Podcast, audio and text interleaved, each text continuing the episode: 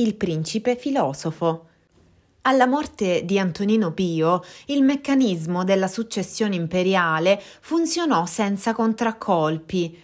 Nel 161 salì al trono Marco Aurelio, genero e figlio adottivo dell'imperatore, che subito associò al trono Lucio Vero, come previsto dal testamento di Adriano.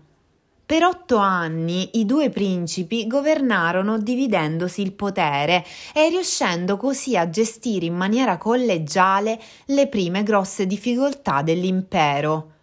Marco Aurelio aveva avuto un'eccellente educazione retorica sotto la guida di Frontone. Lo testimonia il fitto scambio epistolare tra allievo e maestro, conservato fino ad oggi. Tuttavia Marco manifestò un'inclinazione verso la filosofia, in particolare verso la dottrina stoica. La sua ascesa al trono sembrò realizzare il sogno di Platone, un regno governato da un filosofo.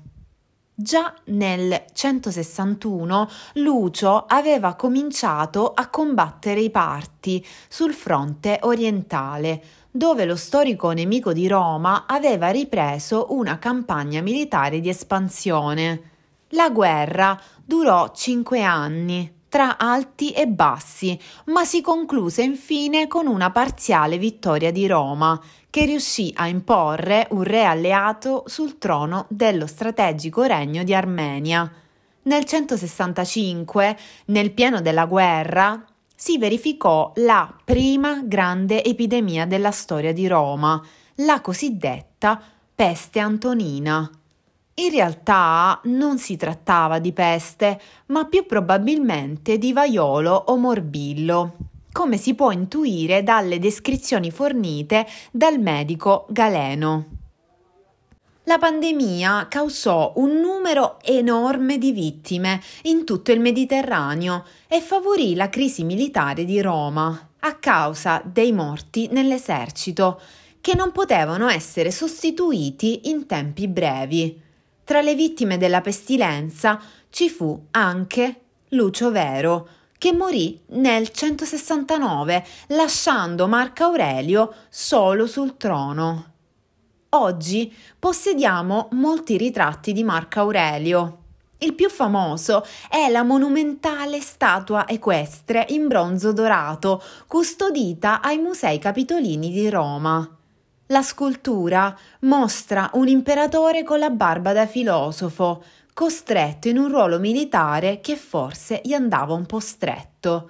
Di Marco Aurelio possediamo oggi un bellissimo diario in greco a se stesso, contenente riflessioni e pensieri sulla vita.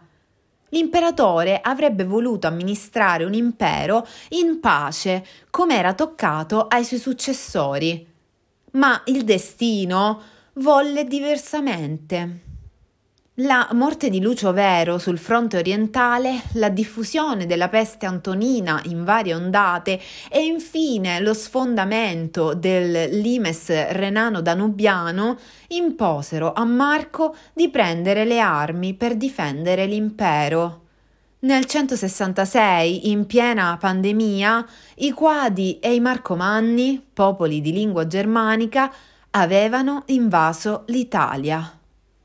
La campagna fu lunga e sfibrante, complicata dai contraccolpi della peste e dalle difficoltà in politica interna, come la rivolta di Avidio Cassio, proclamatosi imperatore nel 175, in seguito alla falsa notizia della morte di Marco Aurelio.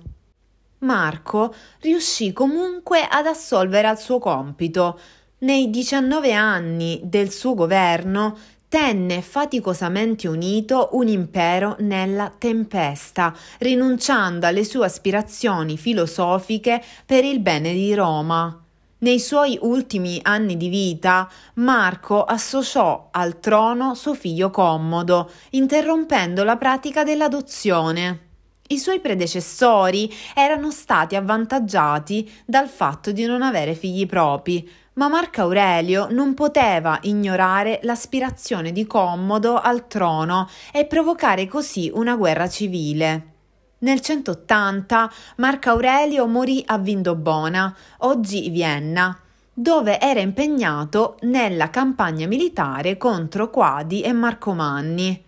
Commodo divenne ufficialmente imperatore, ponendo fine all'epoca d'oro del principato adottivo e aggravando la decadenza ormai irreversibile dell'impero.